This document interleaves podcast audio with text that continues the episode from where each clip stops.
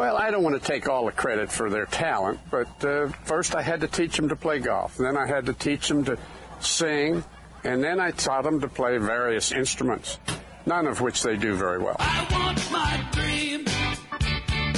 Yeah, yeah, really not so lean and mean. I got good eyesight. We're back. The Golf Insiders wrapping up an hour of intelligent golf talk. In the house, Holly G and Will Perry. And uh, as always, we love to go to one of our favorite Golf Insiders, the associate editor of Golfweek, Kevin Casey, on the line. Hey, Kevin. Hey, Holly, how you doing this evening? Doing well. Um, want to talk a little bit about the upcoming PGA Championship um, next week. Hard to believe. Uh, we're at the fourth major. And um, uh, I've gotten word from fairly good sources inside the PGA HQ that um, it the the championship is moving. It is going to move to May. It's going to be announced next week. You have any any uh, scoop on your end on this?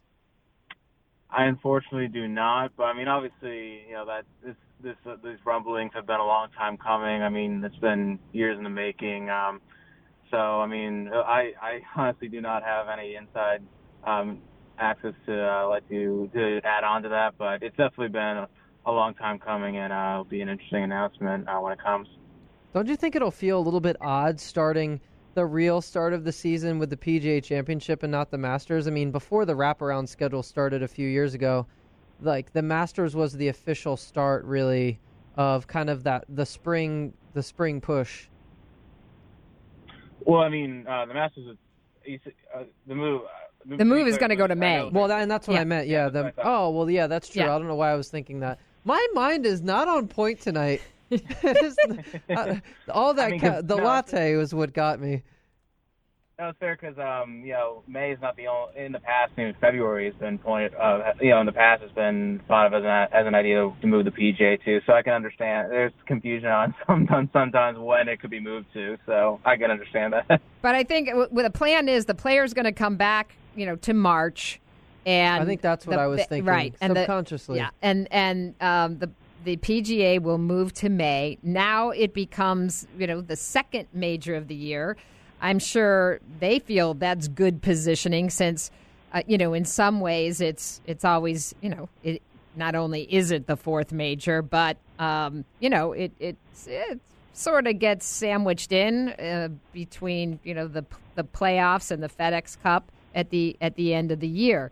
Um, interestingly, too, I saw a story where the former president of the PGA, Ted Bishop, uh, was putting up the possibility of of the PGA Championship actually being located at Valhalla, like as a permanent home. I thought that was an interesting story. That would be pretty interesting. I mean, they definitely uh, like Valhalla as a site. I mean, you know, there was a time ninety. It was it was uh, I went there twice in five years at one point, ninety six and two thousand. Two thousand being you know the famous Tiger Woods Bob May about. But yeah, that would be uh, that would be interesting. I I don't really. Uh, Ted Bishop isn't the president there anymore, so I mean he can he can put out that idea, but I don't really think it'll hold water. I mean, obviously it's worked for the Masters with Augusta National, but it's a pretty tough concept. To, it's pretty tough to put that one in, especially because um, Valhalla. I mean, it's a good course and everything, but I don't think it's universally loved. I think some people have issues with that course. Um, so it produces good winners, but uh, it's it's I, that's a tough sell for me. Um, although you never know, the P- uh, the NCAA championship recently, not permanently, but recently uh, went to uh, a, it'll, it'll, go to a uh, the same site three straight years in 2020, 2020 to 2022. So you never know. Well, we know one of the things that's going to happen is if they do move it to May, uh, that it's it's going to cut some of the, you know, some of the courses out, particularly in the Northeast, you know, just due to you know early season issues.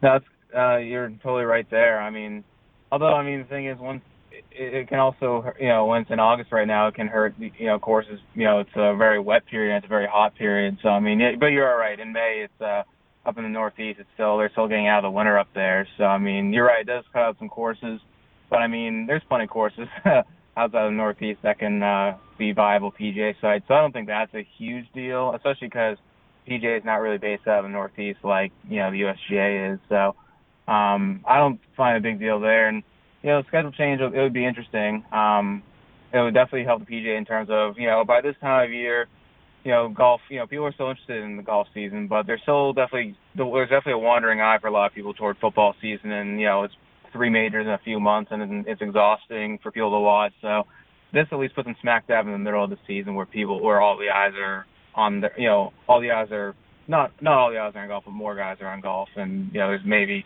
less fatigue at that point in the year. Yes, I have to say that I actually tweeted a friend that I saw the the first NFL promo. I think it was last weekend. Uh, so definitely, we know that's part of the strategy here is to is to get the playoffs, you know, finished. And we've often talked about that. That you know, perhaps golf needs that little bit of you know yearn that you get in other sports. You know, when when they complete and they go away for a few months. Right. And th- yeah, exactly. And the thing is, I think P- the PGA Tour uh, brass get it. They understand that you know you can't really match up against the NFL in terms of ratings. People are just going to watch. A lot of people are going to watch, and college football too, I guess. Uh, you know, Saturdays as well. So football is king in America. So I mean, yeah, I think they realize smartly that hey, we can't really try and compete with them. So we just need to kind of, you know, wrap it up maybe a little bit quicker. And obviously, there's still events in the fall that people can watch. It just those are more for the you know more hardcore fans. We're talking to Kevin Casey from Golfweek. So, speaking of courses, Kevin, can you give us some sense of this iconic track up at uh, in Akron, Ohio, uh, the Firestone? Uh, who it may favor this week is you know it's it's tight, it's tree line. Uh, is it going to be big hitters? It's going to be putting. What do you, what do you foresee?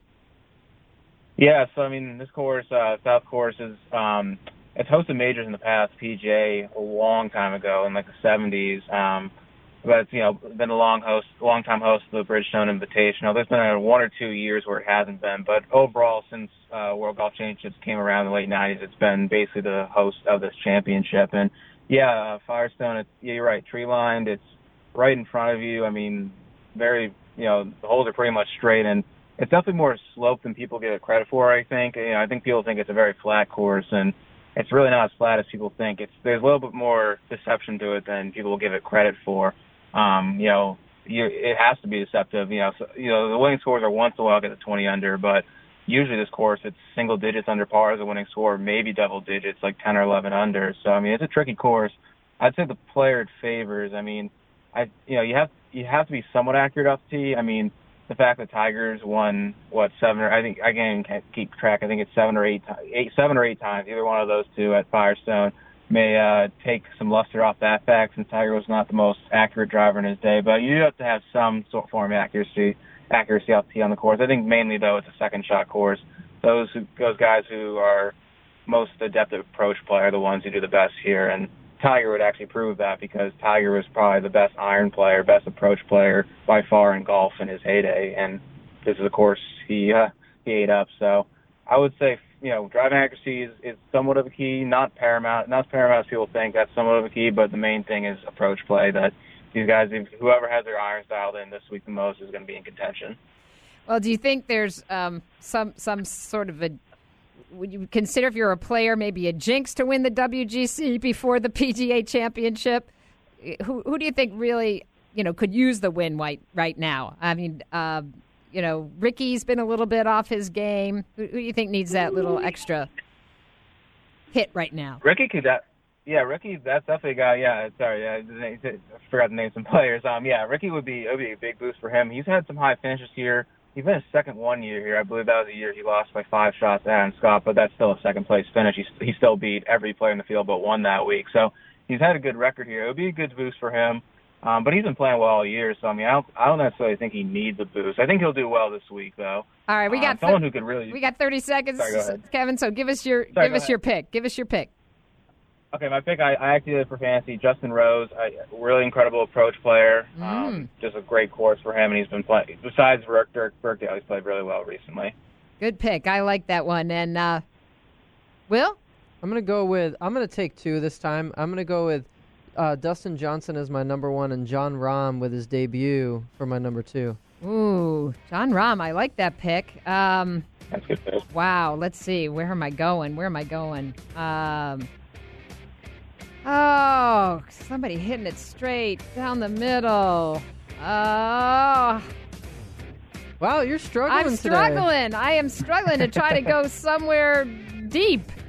All right, I'm going for Jordan. All there you go. There we go. He loves to get on a roll. Thank you,